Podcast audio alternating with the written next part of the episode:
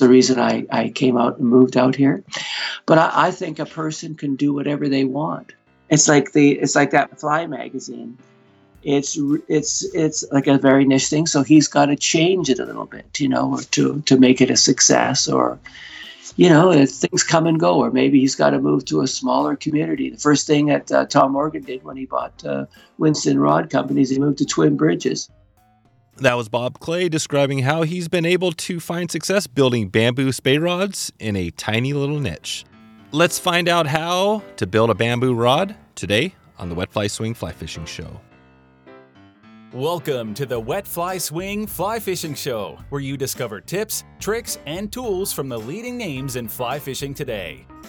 Hey, how's it going today? Thanks for stopping by the Fly Fishing Show. Did you know you can read the entire transcript for this episode? Another service we offer if you click over into the show notes. Uh, at the uh, if you go down your app, just click uh, the little link at the top, and they'll take you to the uh, the blog post. And at the bottom there is the complete transcript where you can actually read along. Uh, you can search. There's a bunch of little cool features there if you want to find anything we talked about specifically. Uh, we've been adding that, so hope hope that helps today. Uh, today, Bob Clay, one of the best bamboo spey rod builders on the planet, shares the story of how he built it all. We hear the connection to Tom uh, Morgan back in the day and how Tom helped him get started. We talk about the steps and resources to, to build your own bamboo rod and the number one tool that allowed everyone to build a bamboo rod. Uh, that was a game changer. That's still the number one tool. Before we get started, let's hear from our sponsors. Sawyer offers a full line of modern and traditional products for oarsmen, canoeists, kayakers, and paddlers from all genres, providing unsurpassed function, performance, and beauty. Head over to wetflyswing.com slash Sawyer to grab your set today. That's Sawyer, S A W Y E R, to get started right now. Turtlebox is the loudest, truly portable, waterproof Bluetooth speaker available. We believe in respecting the peace and beauty while on the water, but listening to great tunes before or after can be amazing. Why not fire up this podcast or a little music after a big day on the water? Head over to wetflyswing.com slash turtlebox to get started today. Without further ado, here's Bob Clay from riverwatchrods.com. How's it going, Bob? Pretty good. Beautiful morning. Yeah, yeah, it is. It's beautiful here too. I think we're getting uh, we're getting some pretty good weather. This, uh, I guess, it's still spring. How, how is the how's the fishing looking up there? How's the uh, steelhead action? Is that it's, on? It's been a little bit cold. Uh, the reports that I've got, it's been been a little bit slow, but I think in the coming week here things will pick up as the temperatures warm up. But uh, you know, the bad thing about that is if it gets too hot, then all that snow is going to start to come down from the mountains. So oh. you're always looking for that magic window. Yeah, that's right. So so spring is a little bit more uh, the fall is a little more stable. You can kind of count on things a little more then. Yeah, the, the fish in the spring, you know, p- uh, people forget they come in and uh, they're looking to do their business and, and get out of there. And when the conditions are right, they're gone. Yeah. So uh, not in the fall when the fish stack up, you know, they just get more and more and more as the season progresses. So it's really a it's a tricky window. Yeah, yeah, it's interesting. Cool. Well, we're, we're probably going to dig into a little bit on uh, a steelhead, uh, but I wanted to start out just focusing on, you know, kind of your company and bamboo rods. We haven't really had an episode um, on bamboo. We've actually had a, I've had an old uh, past listener or a past uh, guest who said he was going to potentially start a podcast all about bamboo rods. I don't think he has yet, but there's, so there's some interest out there. Um, before we get into that, just talk about how you first got into fly fishing. Oh, I was in Calgary and um, I was also interested in the outdoors and uh, and uh, and fishing. And um, I worked at a department store called Woodward's part time after school. And there was an old English guy there who ran the fishing department. So he kind of introduced me to fishing. He didn't have a car, so the store was closed on Monday. So every Monday we would head out fishing. And basically, he mentored me and showed me what to do. Oh wow! And and that was in uh, that was in Calgary. Is that uh, and now you're you're in BC right now? Right. I, I moved to BC in 1977. That was uh, probably in the late 60s, early 70s that I was fishing in the Bow River in Calgary. The bow has changed a lot, but primarily then it was a rainbow fishery. And now the brown trout have moved in. They were planted up around Banff. and they moved in and they found the habitat below Calgary really to their liking with the warmer water. So, uh, like I say, things have really changed there. All right, right, right, gotcha. So, you, so you moved over to BC, and did you go right away into the Skeena country? Well, what happened is that we, uh, Harry and I, who was the English fellow I was talking about, we would take annual trips out here in the early 70s until 77 when I moved uh, for steelhead fishing, uh, primarily to the Skeena area where I am now. Fish the Kispiox, the Bulkley, and the, and the Morice Babine, uh, places that we could get to by car. Gotcha, gotcha. So yeah, you covered it. You were fishing already before you got there, and then, and then so the '70s. When did um, you know the the bamboo rod company and, and kind of getting into that that side? When, when did all that start? Well, you know, the first thing I did here was build a house. I bought a piece of property and built a house. Ended up getting married, and I did a lot of part-time work. There's not a lot of full-time work in this area. There's lots of sort of casual work, or or the other alternatives, of course, working at a sawmill, which I really didn't dig that much. I did try it for a little bit, and then I got into guiding in the mid '80s and uh, you know, sort of that's where my fishing connections uh, sort of came in. That's where I met my mentor, uh, Tom Morgan, and uh, got to know di- diff- different people in the business. You know. Gotcha, gotcha. Okay, perfect. Yeah, this is this is uh, this is getting good. I I, uh, I tend to not do a ton of research on these because I love to be surprised, and and I think it keeps it more interesting. So I didn't know. Um, yeah, the Tom Morgan connection. I, I, didn't realize that, and we had actually an episode, um, not with Tom, but with uh, the new, uh, you know, owners, um, and I, I'll put a link to that in the show notes as well. But they described the uh, Tom Morgan story, which is a really amazing one, right? How he, how he built. Um, well, I mean, actually, I think he didn't build any of his rods, right? His wife, once he came down with his illness. Um, but yeah, talk about that. Talk about yeah, talk about the Tom Morgan connection. How did you how did you connect with yeah. him? And then yeah. I, I met Tom in the 80s. I was down at the, San Francisco at the Sportsman Show, you know, looking for clients. The Ed Rice uh, Sportsman shows were big back then. And I, I met him there, and uh, he, so I invited him to come up. He was he would come up with a group of fellows, and they would go fish the Sustut. And so I said, if you got a few days, you know, after or before, come by and we'll fish the river. So we did, and we did that for a number of years and became uh, pretty good friends and I was interested in building rods, so I was uh, starting to build uh, graphite rods right then, getting the blanks, you know, and, and putting the components on them. He kind of knew my uh, interest in, in rod building, and one day I got a phone call from him. And uh, by this time, he had got MS, and um, he wasn't he couldn't do physical things so he asked me if i could come down and help him do the physical parts of it and I didn't really have any experience in what we were doing. Basically, we were we, we were machining. We were machining parts for a new idea he had. That turned out to be the uh, Tom Morgan hand mill, right? And uh, that was a, a new idea on ways to build a bamboo rod. Bef- before that, it was either the hand planing on a on, on a form or production rod building, which was popular before the war, before World War II. So he'd come up with this new idea. He'd dis- he'd sold Winston by then, and uh, he was allowed to build, say, hundred I think hundred graphite rods a year. It was sort of a non-competition clause, but he wanted to develop these other things. So he'd asked me to help him out. So I went down there and helped him out. And the next winter, I spent just about every day on the phone with him trying to work out the kinks on the on the new system, which turned out to be the uh, Tom Morgan hand mill. So that's how it sort of got my start in uh, bamboo rod making. Okay, and and can you describe the hand mill? Can you describe that more? What what that is exactly? Okay, um, traditionally you take a strip of bamboo. So let's just say it's a six-sided rod, and you take that one strip and you want to triangulate it. So you'd plane it on one side, and then you'd plane it on the other, trying to get that 60-degree angle. And you'd use a, a, a, metal form to do that with a hand plane. With the uh, Tom Morgan um, uh, system, he had a bed, and the bamboo is pinned onto the bed, and the on its back, and then you have a plane on top with a two carbide teeth in it that form the 60 degree angle. and you use that to plane it. So you're plating both sides at the same time. So it was a different concept. It was sort of marrying uh, the uh, power mill with uh, to a method for doing it by hand. Because the, the power mill is the same thing. It cuts on top, but it has the uh, the uh, blades or the teeth rotated by power. But this we were pushing it with a uh, so it made it easier for the for a common guy to get interested in uh, bamboo rod building. Gotcha. Okay. So so yeah, that, that that makes sense then. And so that's essentially just a you're, yeah you're planing them equally at the same time. So it's kind of a, a way to do Exact- it. Yeah. Yeah.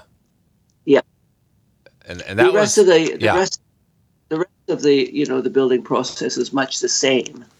You still got to you know select your strips, uh, you know straighten them, and uh, do everything else you were going to do to it. But the but the actual planing method was the difference.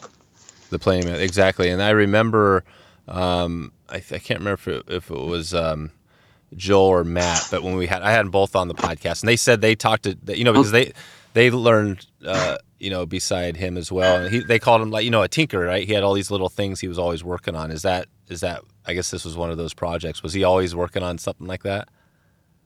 Yeah, he was always working on something. He had a great mind and he could envision things.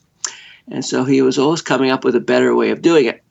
With his MS, you know, um, it got worse and worse and worse. And so he had to translate that to his wife and to Bill Blackburn, who helped him build uh, bamboo rods as well. Uh, I think Bill did most of the bamboo rod making, and Jerry did the graphite rods and the wrapping.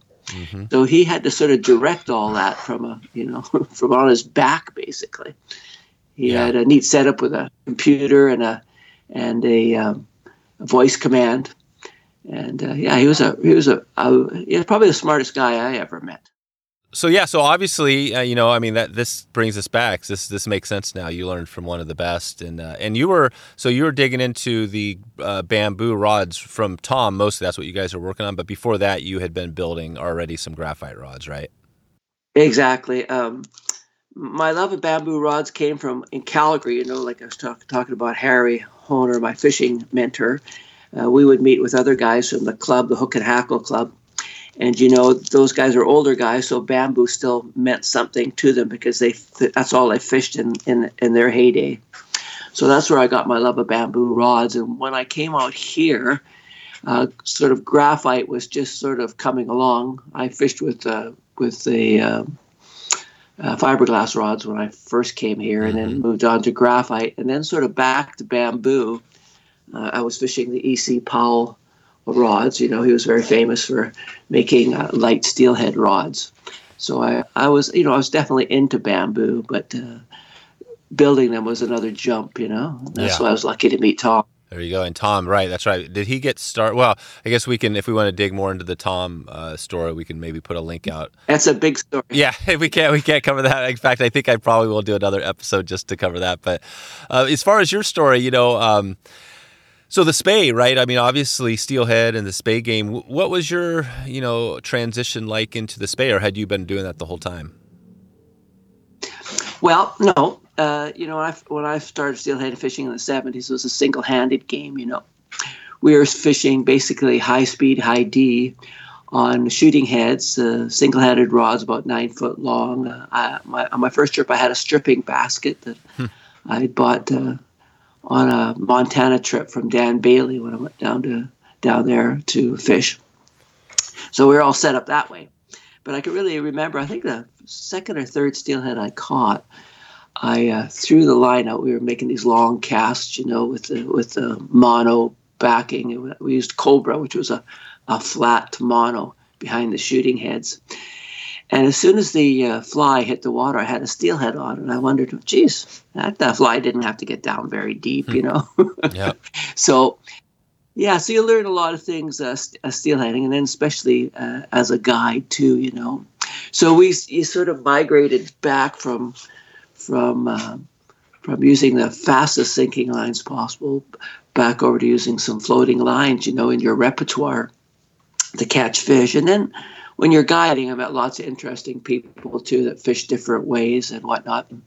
Then the the spey deal came about, you know, yeah, and uh, so first spey rods that I can remember were developed by Jimmy Green for for Sage. Yep. And uh, Lonnie Waller and I, I was at a sportsman show with Lonnie, and we went over to uh, Bainbridge Island and visited Don Green over there. And Don Green gave me a 14 foot uh, Sage rod. That was my first uh, spey rod. And uh, then I learned how to fish it. And, and I was lucky enough actually to meet Simon Gawesworth when he was a friend of Jim Vincent's before he started working for Rio. Yep. Yeah, and Simon gave me sort of my first uh, spey casting lesson. So I was I, I was fortunate in a lot of ways. Well, it's amazing. Yeah. So you, I mean, this is this is painting a good picture of uh, you know. I mean, obviously, mentors is is a huge part of it. So you had so not only did you have Tom Mor- Tom Morgan as your rod building mentor, but now now we had Simon as your your spey casting mentor. You can't have two better people than that. Yeah, and then you know the lines they've really changed over the years, and and um, yeah, I met Jim in the early '80s when he was a fishing bum photographer type guy, right before he started Rio. Oh wow. and uh, he, uh, you know, he had a lot to do with uh, introducing the spey rods to North America. Um, through you know Simon and, and this and that, and then developing the lines. The modern lines really made spey casting a lot easier. You know, that was when the, he Yeah. he introduced the wind cutter with the interchangeable tips, and then then that whole sort of uh, you know spey revolution really got started. So he he really rolled with that and built up a great company. Yeah. I'll put a link out to a George Cook episode. We had him on, and he talked about a lot of the Northwest. Yeah, he's neat, eh, George? Yeah, a lot of the George is awesome. with George. What's that? Yeah, I guided. On, I I spent some time with George. I guided on the Dean for a few years and and got to know George. He had a group that came out and well, I knew him from the shows as well, but I really got to have some fun with him at the spending a week with him fishing. You know. Yeah. Yeah, that's great. Uh, no, George is awesome. So, so okay, so that's a little bit of your background there, and then how, and then when did you take it into where now the the spey, the bamboo spey rods, you started making those? Yeah, yeah. well, so the first thing I did is I wanted to make a bamboo spey rod. So that was my number one rod that I built as I was learning to build rods from Tom. And I was still guiding at the time, so the, the rod building was my sort of winter project. And uh, so I, I, I built, uh, I think I built like a eight foot nine uh, Winston copy, actually, hollow built uh, Winston rods. And then, like I say, I built quite a few E.C. Powell steelhead rods, which are great rods. The hollow building, you know, really sort of revolutionized uh, steelhead rods because uh, most rods over eight, bamboo rods over eight feet, are very uh, heavy when they're solid built. But uh, because of the tournament casting that happened in San Francisco, uh, and the hollow rods were developed by Winston and uh, Powell, uh, that's the rods that I use. You could fish them all day, and you know.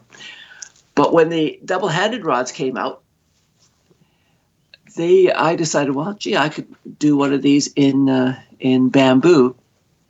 And the great thing about a double-handed rod in a bamboo is it's a lot easier to get it balanced than a single-handed rod because of where the reel is. So when you're casting a say a nine foot or nine and a half foot uh, single-handed bamboo rod, it's a the there's a there's a the rods are very tip heavy. Yeah. They just don't balance properly. Even even if you put a giant reel on the bottom of it, it's still pretty hard. But with a spey rod, you can get the thing to balance just really nice. And uh, you know, with your traditional older type of uh, spey reel, say like the Hardy Perfects or something like that, and and the proper handle length, and with the hollow building techniques that uh, I learned from Powell and those gu- guys, you got a pretty responsive rod. Uh, is they were not like the old uh, bamboo rods, the old rods that were made Yep. uh, for fishing in England, like say the old Hardy rods, and uh, and of course back even before those, the Greenheart rods. So they were uh, they were quite different, Hmm. you know, by putting a few things together, eh? Yeah. Yeah. So, and uh, and just on that hollow piece a little bit. So basically, this, you're talking about just the fact that they had a technology that allowed them to be a hollow inside, essentially lighter and all that. Yeah, when something's lighter, it's faster. It moves through the air quicker, And then uh, I was having trouble. I was building my rods with metal ferrules, and I was having trouble with them breaking because there's a lot of twisting and change of direction casting, and of course you're fighting big fish. So the metal ferrules are kind of a stiff point in a rod. Um, so a lot of times, you know, if you stick a stick underneath a stone and pry up, you'll break it just very close to the rock. Well, the same things happens in a bamboo rod. The, the metal part's way stiffer than the bamboo. So Per Brandin, he says, well, why don't you look at the um, the spliced rod? And um, Sharpes and Farlows, they were they were making spliced bamboo rods, but they were solid. They were incredibly heavy, and the design of them, the tips were very heavy as well. They were what I call line lifting rods, and uh, they picked up a whole lot, a lot of line off the water and laid it back down again. So your traditional spey cast with a long belly line, whereas you know the single-handed rods we shot line, and the same with the smaller bamboo rods, uh, double-headed rods. That's where they really shine. Is in the smaller models, say 12 feet and under, and basically you shoot line. And, and again, this is where Jim Vincent and the and the and the, the new improved uh, spey lines come into play. So all the things sort of come together yeah. uh, to make a, a a modern bamboo rod. So I used the splice and the hollow building hmm. uh, to make a lighter, faster rod in the shorter lengths.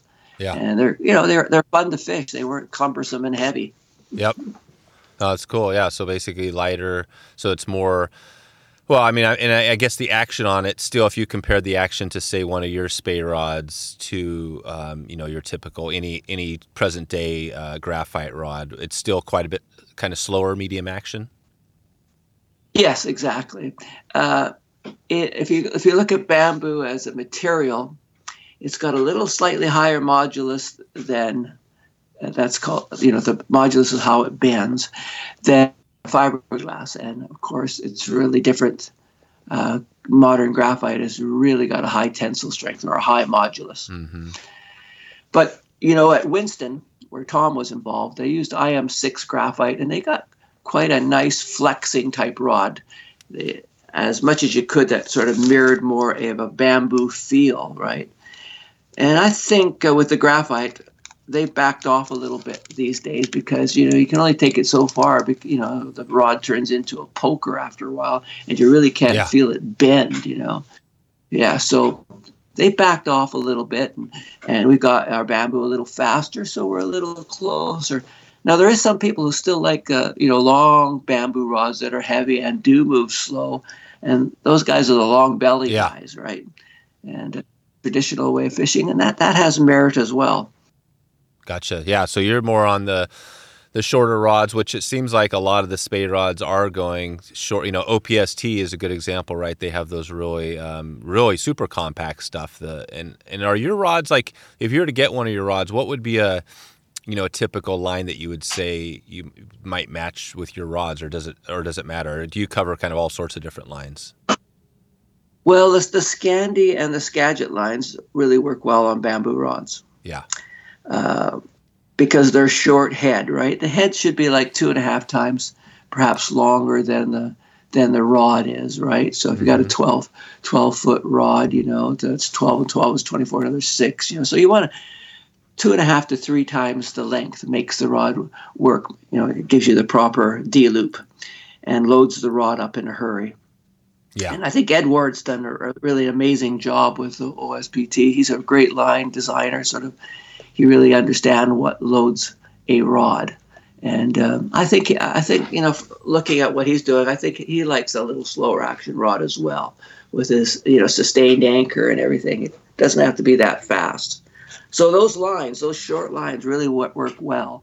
Like right now, I'm doing a lot of uh, work with trout speys, mm-hmm. which are again even shorter, and again they want shorter heads. You know, like the Skagits, instead of being, say, the Skagits, when they first came out, they were like 23, 27 feet actually, the first Skagits. Now they've moved back down to 23 feet.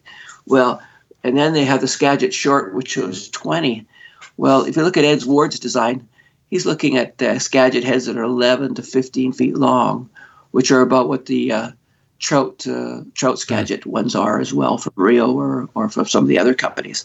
So the lines are you know in the old days was just a few lines out there. Now you can match a rod and a line really well.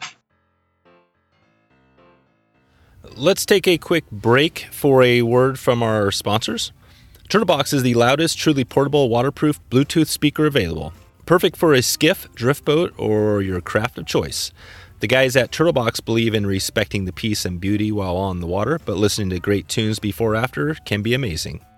I remember our last big river trip this summer, and it was cool to break out the Bluetooth speaker as we listened to some classic music and tried to play along with our guitars. Without a Bluetooth speaker, we would have missed a bunch of amazing opportunities and some good laughs. The features I love most on this one are the quality bulletproof frame, easy to push and lighted buttons, and uh, at home you can add another speaker for uh, stereo. To be honest, I've been using uh, this speaker quite a bit around the home, and the dance party with the kids has been great. Find out why Turtlebox is our go to speaker and why it is great for the river as well. Head over to wetflyswing.com slash turtlebox to support a great company, this podcast, and some tunes.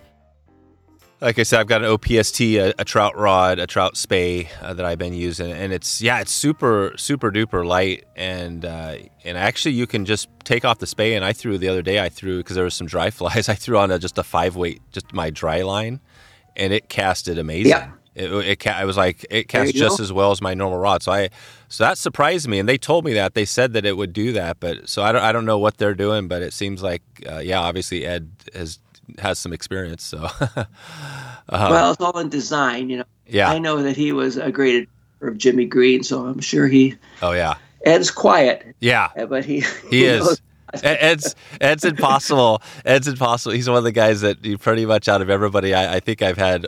You know, many, most of the people I've contacted I, have come on the show, but Ed is the one guy who, who doesn't get back to you.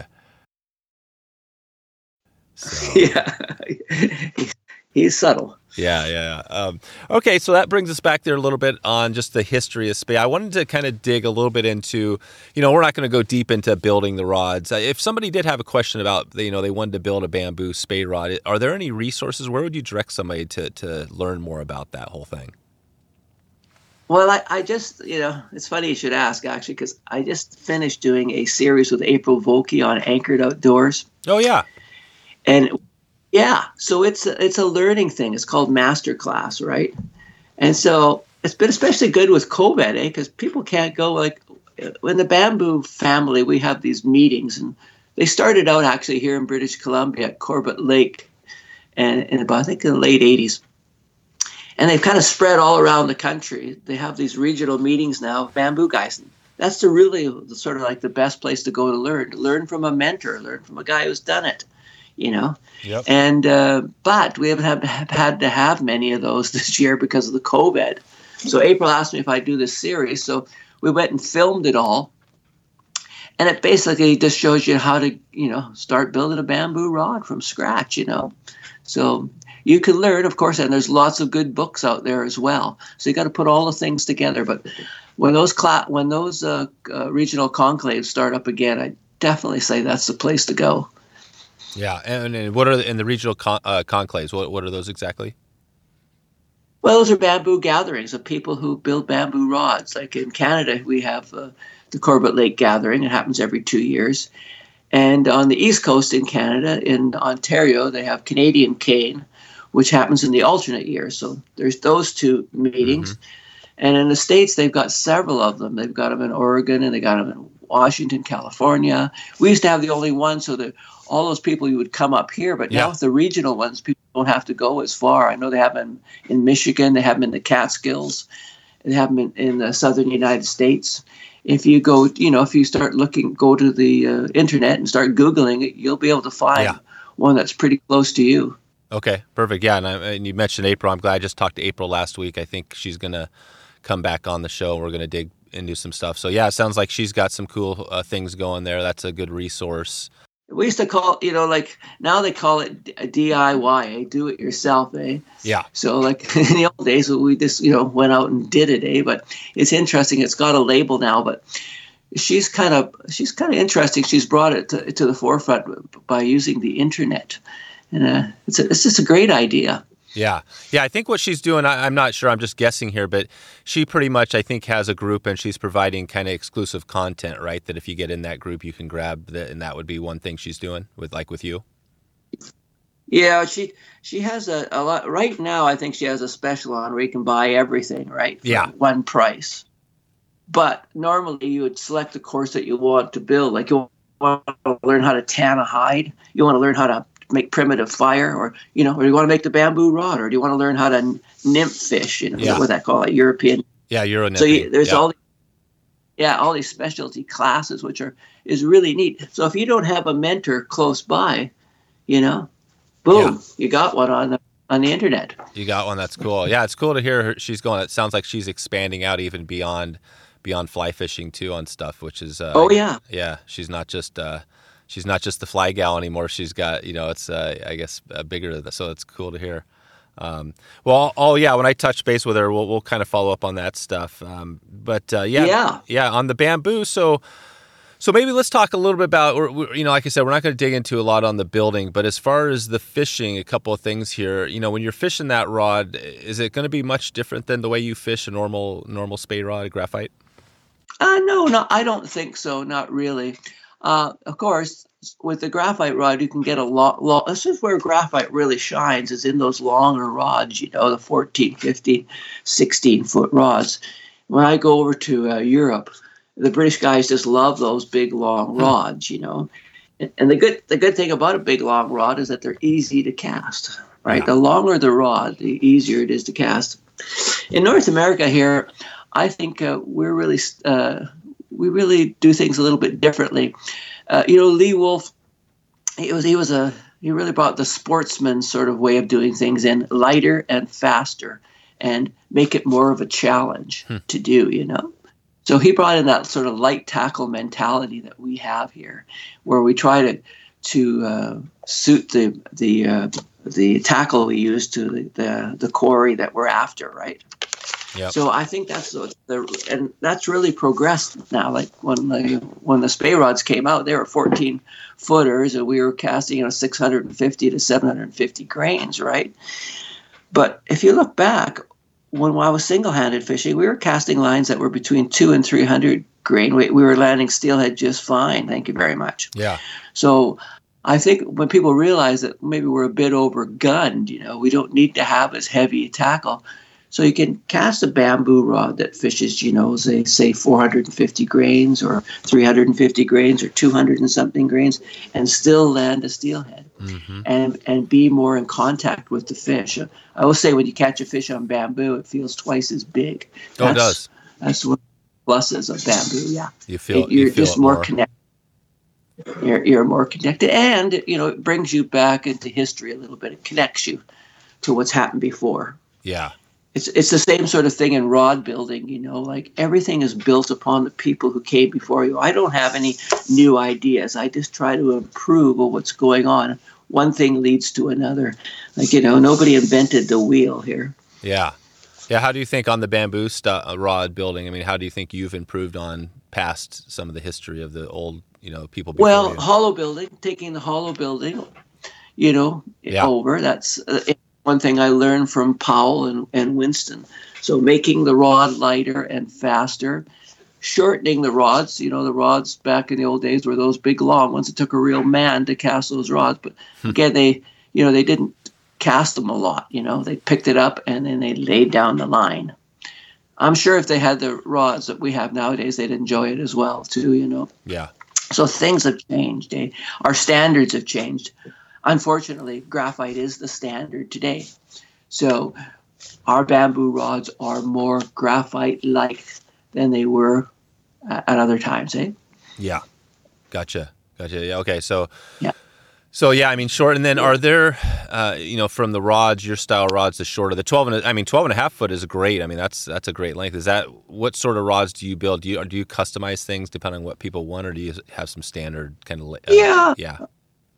I have a talk with the with the, you know the people when I when I get in contact with them, you know, 12 and a half, 13 would be a big rod in, in a bamboo spey rod, you Okay. know. And I sell, I sell 13 foot rods. Guys really like them. You know, they, can- they can fish a longer head. You know, they'll fish a 53 to 60 foot head, and they like that traditional feeling. Myself, personally, I, I like to fish a rod about 11 feet long. Uh, if I'm fishing a dry line, that would be a five six, say 350 grains. And people say, "Oh, five six, isn't that too light for a steelhead?" And I say, "It's 350 grains. Yeah. Maybe we should throw the number designation out of here." Right. you know, Yeah, whatever. Yeah, you add a couple line weights or whatever you say. So five six would be more like a a, a seven eight, I guess, in a normal. Uh, well, I guess yeah, it is a little No, confusing. not- The, the grain rate is the better way to look at it. Yeah, 350 grains. Get this: 350 grains in a single-handed rod designation is a 13 weight. Oh wow. You know, you know, when when I first started fishing with steelhead, I was fishing a 11 weight. It was 330, uh, 330 grains, right? Jeez. And so, yeah, and uh, the teeny 200s and 300s, which were very popular, you know, like a 300 is a 10 weight, right? So we're fishing a 5 6 because of this line designation that's 350 grains. So they're kind of pulling the wool over our face, but, you know, but they think it's really light, you know. And the mm-hmm. same thing's happening with this trout spey. I'm building a rod right now that I call a 3 4 in spey designation. I land steelhead on it all the time. It's 270 grains. It's a nine weight rod. Yeah. It has no trouble. So they kind of got you fooled. You're out there catching these two to three pound trout on a nine weight rod. You know? Yeah. it's not really it's not really a three weight. So I think sometimes we should just go on, we should throw those number designations out the window and just call it what it is. Call it grain weight Yeah. or grams if you're if you're a European. you know. Right, right. Yeah, and I thought we. And I mean, that I think it's a good thing. Yeah, throw it out the window. I, and I thought that kind of was the way. I, I thought, you know, kind of a lot of people tend to think of it as grain weight, but th- I guess the industry is trying to put some sort of a standard on it, right? So people can know, just like a single hand rod. Yeah, yes, yes, and no, because the, they do have a designation, you know, for double-handed rods and single-handed rods. You know, and I think uh, Simon was involved in this a lot. But I was just looking at this new this new line company the other day, you know, and their five six is you know five hundred and something grains. You know, like Oh wow. you know, so it's a it's a little bit over the board, eh? Yeah. And you know, most graphite rods, you want to go a line size up. So they got, Yep. they got the thing say, oh, you want a nine for a five, right? And uh, so you go to, to put the line on there. Well, it doesn't work. You need to go up to a six, maybe. And then what some line companies have done is actually change the line designation. So the lines, they say a five, but they weigh this what a six weighs because nobody weighs their lines. You know, they believe everything that's on the package. eh? Yep. And I weigh all my lines because I got to know when I'm designing a rod, I got to know what the grain weight that it, it can throw. So I always weigh all of my lines. The spey rod designations, they're pretty too, true. When you buy a line and they're in a and they're in a, a grain weight, they're really true. But in a single-handed line, they're all over the map. Yeah. You- If they tell you it's a five, it's not really true. It could be a six. It could be a seven. Yep. Gotcha. Okay. And yeah, I mean, obviously, there's some technical stuff there that, that we can maybe uh, dig into at a later point. Um, I was I was curious on the the rod itself. Is the bamboo, you know, like you're talking the 13 foot, 12 and a half, or even the 11 foot spey? Is that a good rod if Yeah. somebody's kind of new to the spey game to to kind of get started with? Is that a good thing to learn on? Well, I tell people they should always learn on about a 14 foot plastic rod, right? Learn how that's a lot easier. A, good all around rod for a person that's interested in bamboo to get started with is about a 12 foot rod, I think. Yeah. They're, they're light enough and they're, and they're, you know, so once you get started, learn your basics. And another thing a person could do is if they're interested in, in getting into the spey game is take a lesson right? It's uh, uh, it's better to have the you know the proper form to begin with. It's really hard if you get the uh, do it wrong to correct it your technique. So uh, taking a lesson is really good. If you're playing tennis or whatever, you take a lesson. Yep. So take a take a lesson and do it with a balanced outfit. If your outfit is not balanced, like these spey rod lines are much more critical to a um, to a double-handed rod than they are a single a single-handed rod. You know, when you're casting a double-handed rod, it's got a load and fire all in one sort of motion. Whereas a single-handed rod, you work the line backwards and forwards till you feel the rod load and then you let it go. So it's really critical that you have a balanced outfit. Yeah, this is. Uh, I mean, there's definitely a different, a few different ways that I could take this conversation. I mean, I think that the building, uh, the the building of it is interesting to me. You know, because I think I would love Sure. to. You know, I'd lo- maybe I'll take April's course and, and watch you, uh, you know, watch you do it. There. Maybe we can just start there just quickly because I, I, yeah, I'm sure there are some people that would love to hear. Sure. So. Let- Let's go to that course you just did for April. We don't have to dig into everything, but can you just briefly talk No. about what you did for her and exp- does- could that help us explain how you how somebody might get into building and how you do it? Sure, yeah. Basically, you start at the beginning. Uh, you know, you start. You, you've got to have your tools lined up first. So I, I explain what you need for tools, right? Uh, this is where the, where a video is nice rather than a book, is that you can see the tools, right? Mm-hmm. So you've got to dis- decide what method you're going to be. Are you going to be a traditional hand planer, which say the Garrison uh, method is, or are you going to be the Tom Morgan uh, hand mill? Yeah. So that's the first thing you got to decide. So equipment, you got to have your equipment. Then you got to have your bamboo, and uh, having the right bamboo is critical. We use Tonkin bamboo. There's about a thousand different types of bamboo. And uh, this one is the strongest. It has the highest tensile strength. That's what you want to use because you want to make the rod lighter, less material. Mm-hmm. Um, and uh, right now, that stuff comes from China, and there's there's not many import importers. David Seraphin at Angler's Bamboo, he's the guy to get the bamboo from. He's sort of taken over for where Andy Royer used to. I don't know if you've seen Andy's Mhm. film uh, Trout Grass, which is really a cool thing. It's Oh, about nice. him going to China and selecting the bamboo that we use Mm-hmm.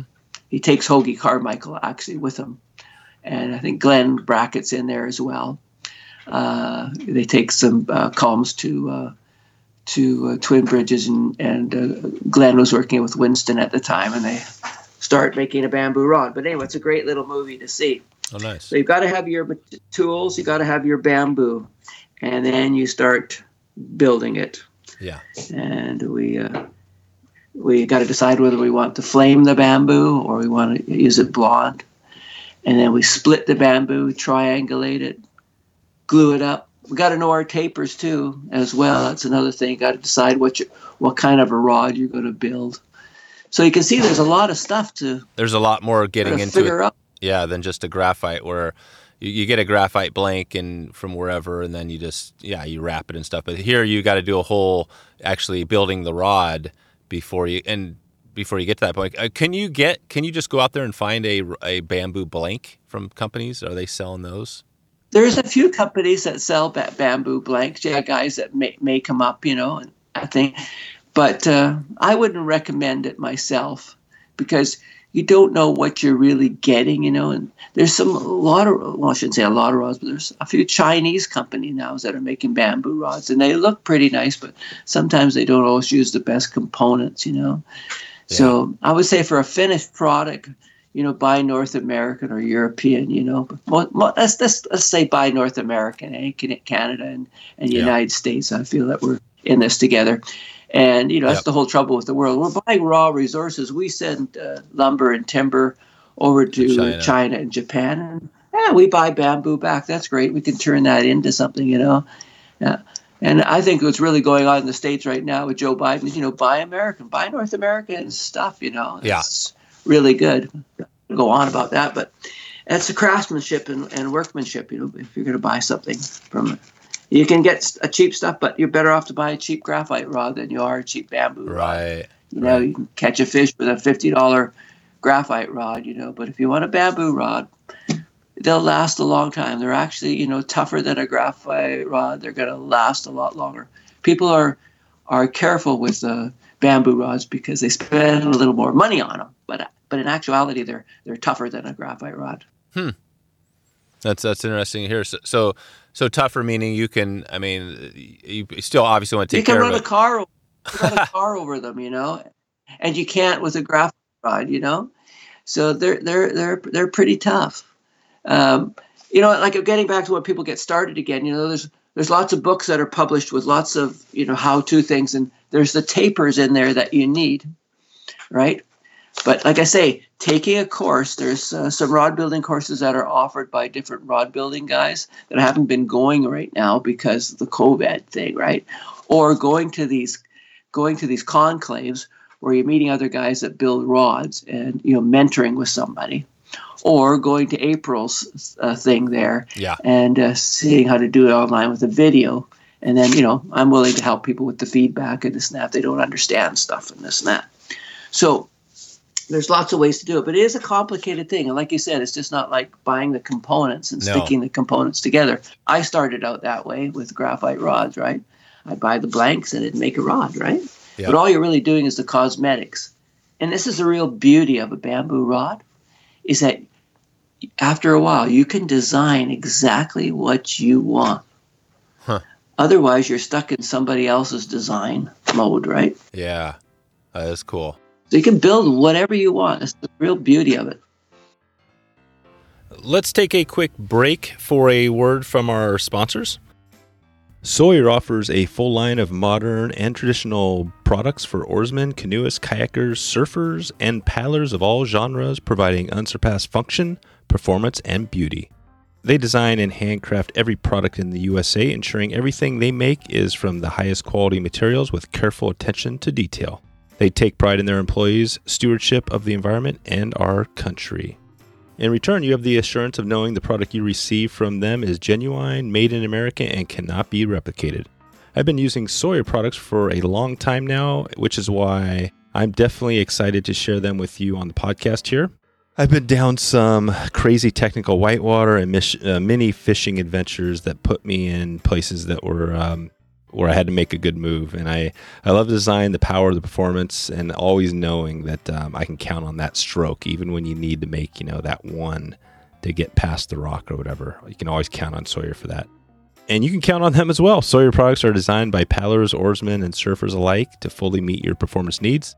Pick up one today and experience the feel of water. Head over to wetflyswing.com slash Sawyer to grab your set today. That's Sawyer, S A W Y E R, wetflyswing.com slash Sawyer to get started. Uh, and, and I wanted to just talk about that briefly here on, you know, because that is the cool thing. Yeah, you get this, essentially, you know, going back to the start again, you get this bamboo, this piece of bamboo. And the first part, uh, like you're talking about that tool that Tom created where you're kind of planing it equally on both sides. So you're getting your six sided bamboo. How, how do you get the hollow p- piece of the bamboo? Is that a specific type of bamboo you have to? The, ho- the hollow, I show that I show the how to do it. There's several different ways of doing a hollow, like there's a of anything, but basically you're taking, you're going to have an inside wall dimension. You know, with a graphite rod, the walls of the graphite are so thick, right? They're whatever they are 30,000, 40,000, 50,000, 60,000. Well, it's the same thing in in the bamboo rod. You're gonna you're gonna hollow out the inside of the pith, the t- Mhm. you know, the top part of the triangle, to a, a certain depth, right? And you, and there's different machines for doing that. Yep. There's a you know you can uh, yeah I I use a method with a uh, with a router and a carbide burr, and I can do the strips at the time and, and adjust the the depth of the cut.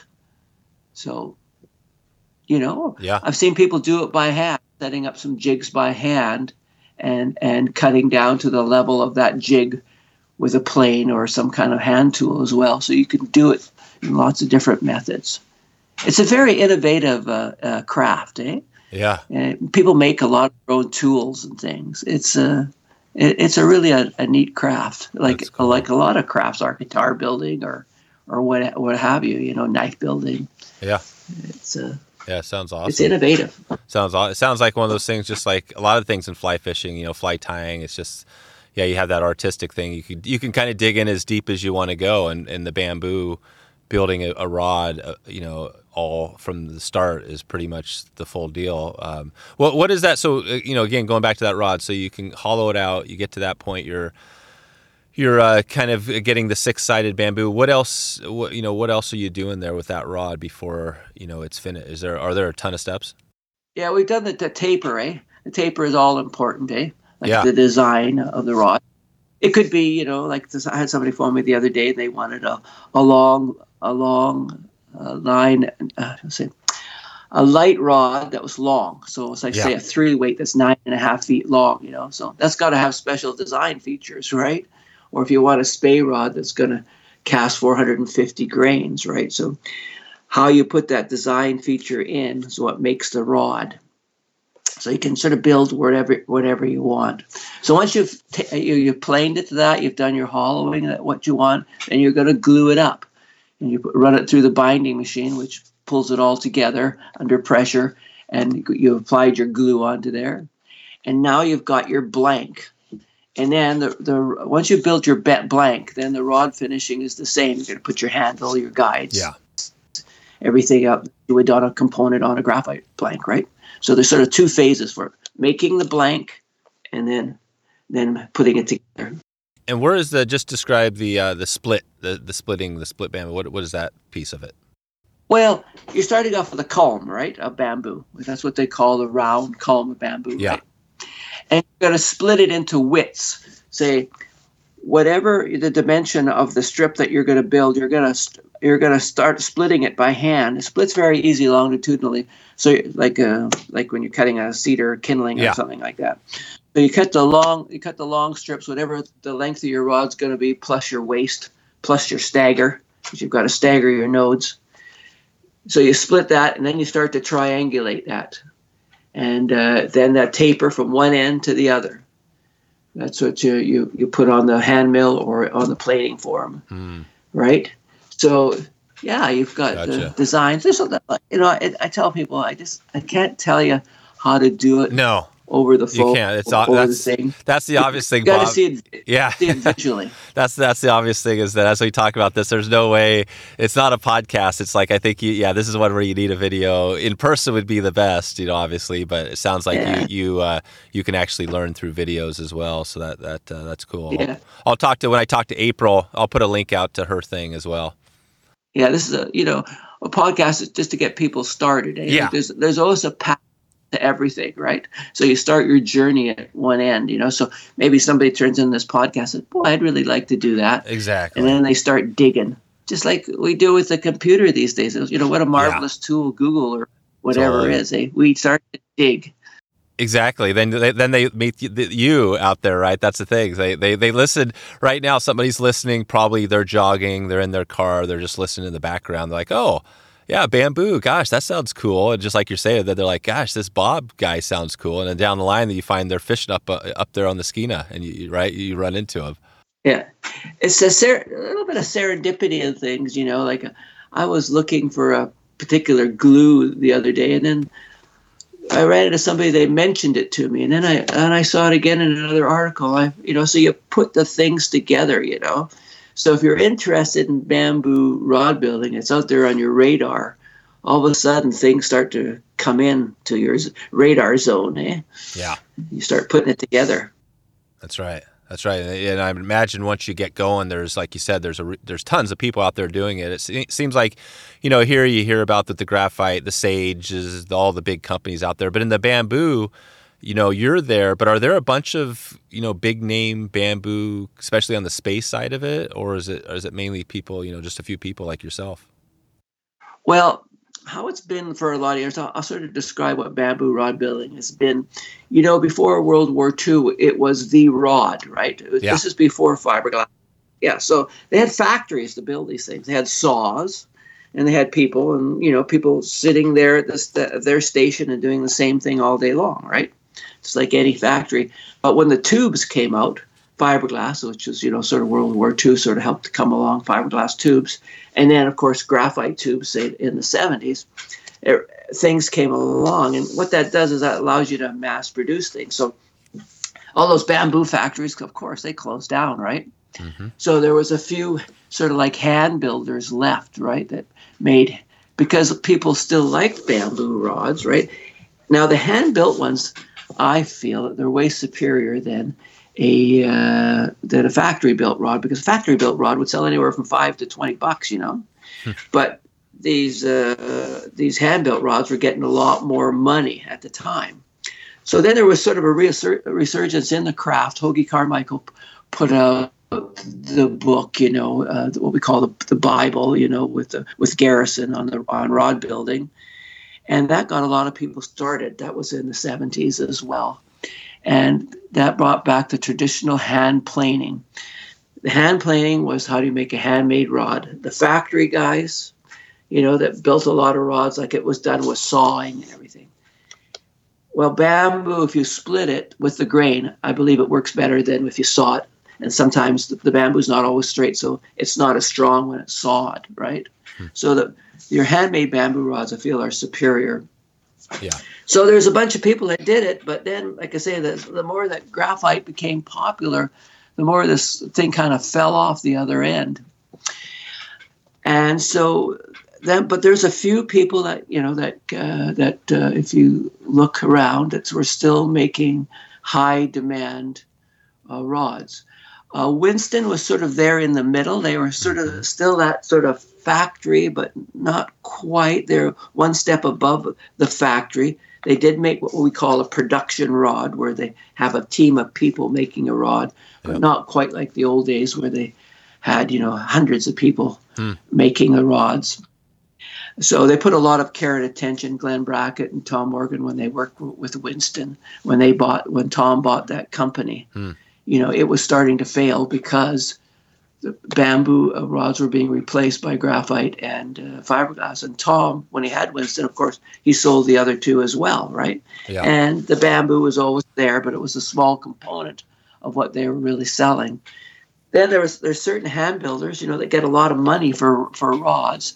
Say I would say that Per Brandin is probably at the top of his craft, hmm. and you know he's getting a three to four thousand or maybe more dollars for a rod. Wow. But he's building a piece of art. You know, it's not only it's not only beautiful, it's very functional as well. So you're buying his creation. It's like going out and buying a famous painter, uh, was yeah. what I put it to, yeah. right?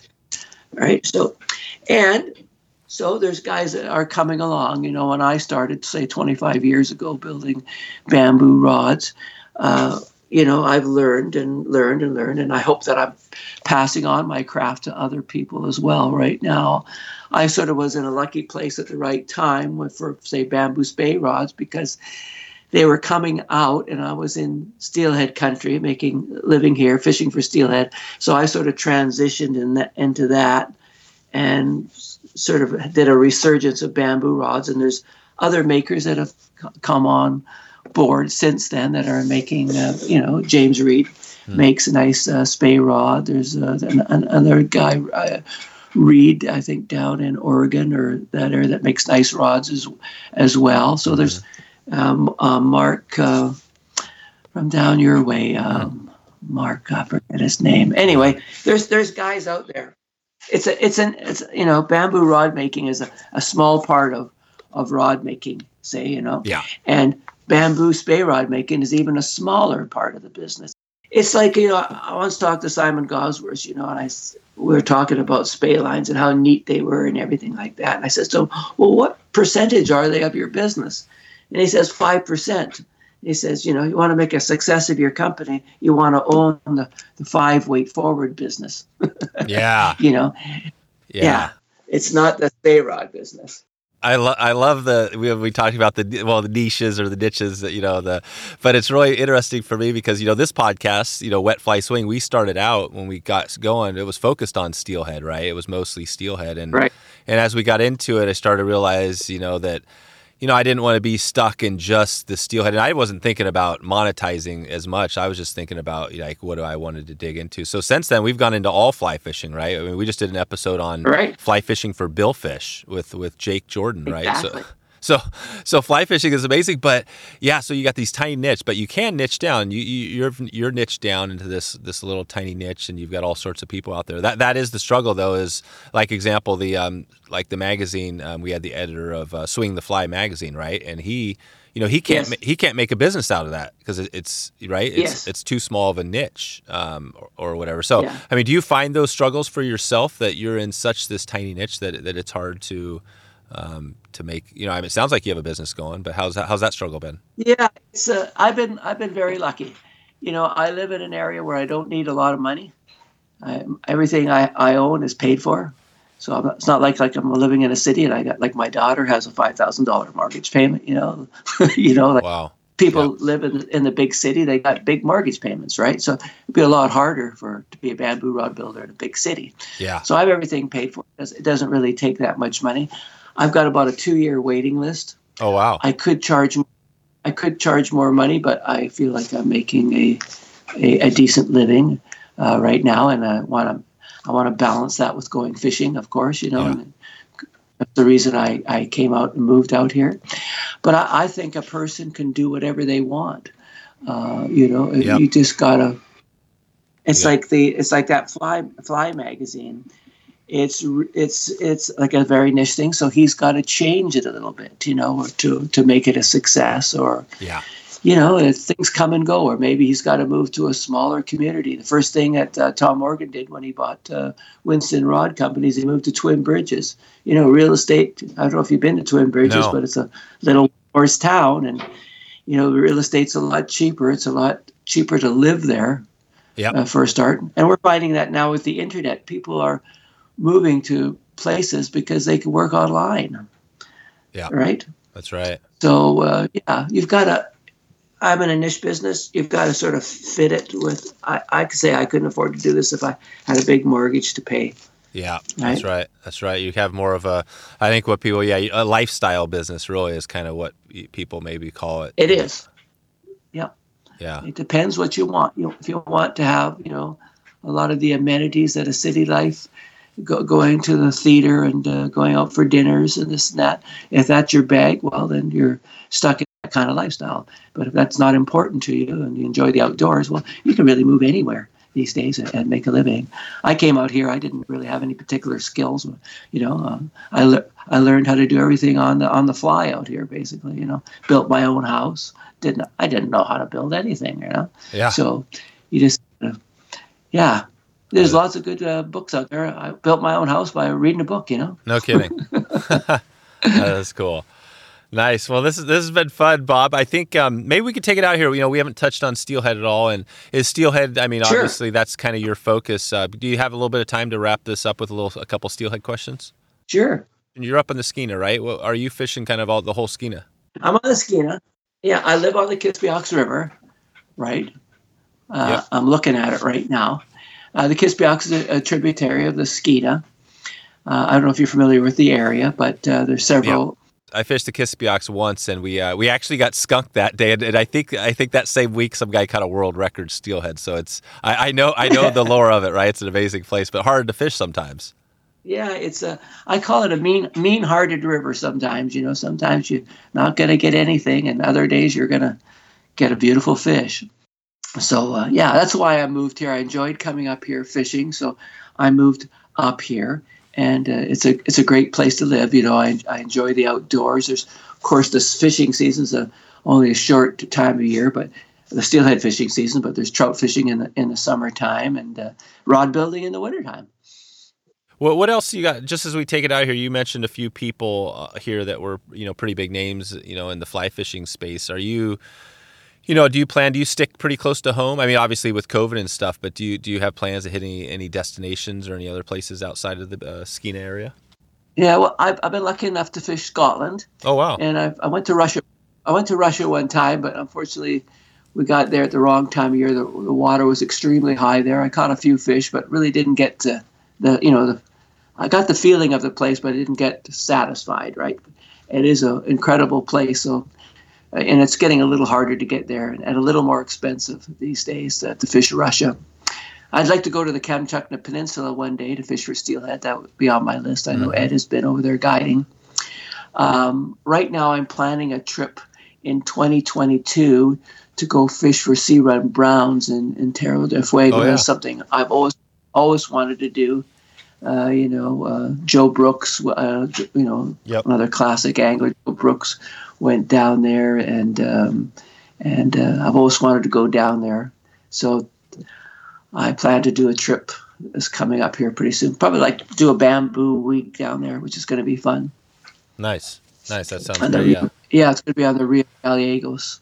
So yeah, Perfect. Yeah, we've been talking about that a little bit here too. Just uh, I've been talking to some people down down there trying to put together a trip. We've got a little group uh, the at wetflyswing.com slash members where it's kind of similar to what April has going, but we're just kind of bringing people together to talk and you know travel, fish together, and connect people that are listening to this. to Exactly. yeah. So obviously that's big.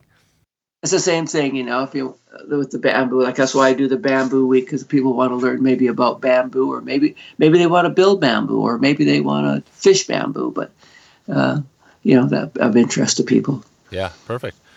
All right, Bob. Well, I think you know. Obviously, we could keep uh, chatting here, but I'll kind of uh, let you get out here. Respect your time uh, a little bit. But uh, anything new coming for you in the next uh, six months to a year that you want to give a, a heads up on, either with your company or personally? Well, um, basically, I'm sort of semi-retiring in in the rod business. Oh, now. nice. Like I say, I'm a little, yeah, I'm a little further out than I want to be. I'm always going to be building rods, though. I don't want people to think that I'm going to stop building rods. Uh, but I am going to sort of stop taking orders for a while, and I'm going to, if people want a rod built, I'm going to put them on a list, which is not a a, paid list. I'm not going to take deposits anymore for, for rods. I'm still hopefully like going to build rods the same uh, same amount of rods every year. Gotcha. But this way, this way, I won't have any commitments to build a rod. I got somebody's money. I feel like I have to build Yeah. a rod, right? Yeah. If people people want a rod, I'm still willing to build them a rod, and uh, it doesn't even cost them any money this time to put them on, on the list. And then I'll just phone them up when their name comes up and see if they're still interested. If they're not interested, that's okay too. You know, if Yeah. they're interested, they can get uh, rod of mine. You know, get it going. and uh, maybe I'll have a little more time for fishing. Who knows? so your son there isn't going to take over the business and, and build build rods and keep that going. Uh, who knows, eh? Yeah. He, uh, yeah, he has to fish a lot, but uh, I think he's more focused that way right at the moment. Yeah. Yeah, that's cool. That's cool. Yeah. So, where would you direct somebody if they can't get a rod from you because it's going to take too long? They want to buy a nice custom rod. Who else would you send them to that could build a nice bamboo spey rod? Yeah, I, I think uh, you know that's really hard to think. I think they're going to Yeah. have to do the digging on, on their own? but uh, you know, they, if they want to, they get a hold of me. I might be able to point them in the right direction. I know James Reed. He's he's Oh, pretty yeah. busy as well. A lot of the guys are are pretty busy, so. Um, I I think like you know, if a guy wants a rod, he's just gonna have to wait a little while. There's that's this. It's not instant gratification when you want a uh, spey rod. There's lots of single-handed rod makers out there, so that's not a problem. yeah. That's one thing we didn't talk about. What's really changed in the rod business when we were saying the evolution of the bamboo rod making. Yep. Now there's not so many builders who are making a living on it, but there's lots of sort of part-time guys because of the Tom Morgan hand mill that are building six to twelve rods a year. But unfortunately, they're not on the internet, right? They're they're doing it for themselves and for friends. Yeah. So it has changed. There's not as many commercial sort of rod builders out there. So, hey, if somebody wants to be a commercial rod builder, there's something you can do. Yeah, I was gonna say. I think maybe that's the thing. If you want a bamboo rod, why don't you just just learn how to do it yourself and, and build your own rod? You kind of cover everything. And you're gonna get if you get into that world, you're gonna meet the, pe- the people. You know, like Yeah, you don't you don't want to build a you don't want to buy a bamboo spey rod from a guy you really don't know because it, it could be the greatest rod in the world or it could be a piece of crap you know so you've got to you got to know what you're buying yeah. Was that hand mill the biggest tool? What what has the, been the biggest tool in the last since you know Tom Morgan that's helped people with the bamboo? oh i think yeah i, I that's a, i think the hand mills kind of revolutionized the, the bamboo rod building and of course the internet too eh yeah, the internet has connected people yeah, You know? totally. it is a quest if you want to be a builder it is a quest get you know start your quest There you It's go. a lot. It's a fun way, fun thing to do in life. enjoy the enjoy the journey. Okay, cool, Bob. Well, I'll uh, send people to river uh, riverwatchrods.com if they have questions. And uh, yeah. Yeah. just want to thank you for all your time today. This has been fun. Okay, thank you. Take care. So there you go. If you want to find all the show notes and all the links we covered, just go to wetflyswing.com slash 216. That's 216. Please, uh, if you get a chance, uh, click the subscribe button or follow whatever the app that you're on uh, mentions. Um, it'd be great. That's the best way we know of to help uh, allow people to find this podcast. The more you subscribe, the better chance we have to find some new listeners out there. So I appreciate that uh, if you had a chance to do that. Uh, wanted to uh, give you a heads up. Uh, if you tune in next week, next Tuesday morning, uh, I have Jack Dennis on to hear and share his amazing story. Jack, uh, obviously, he's been a big name in fly fishing, and he talks about many of the uh, famous people that he's he knows and is connected to, like Ted Williams, um, Glenn Close, uh, you name it. Pretty much, it seems like he pretty much knows everybody. So a real fun one uh, with Jack Dennis uh, next week. So. Um, so that's all I have for you today. I appreciate your support. I appreciate you listening into uh, the end here. Uh, always blows me away. Um, but I know as a podcaster, it's always fun. Sometimes you can't click stop. Um, maybe it's just playing and you want to click stop. But anyway, so thanks again. Uh, and uh, yeah, hit, hit the next episode. Thanks for listening to the Wet Fly Swing Fly Fishing Show. For notes and links from this episode, visit wetflyswing.com.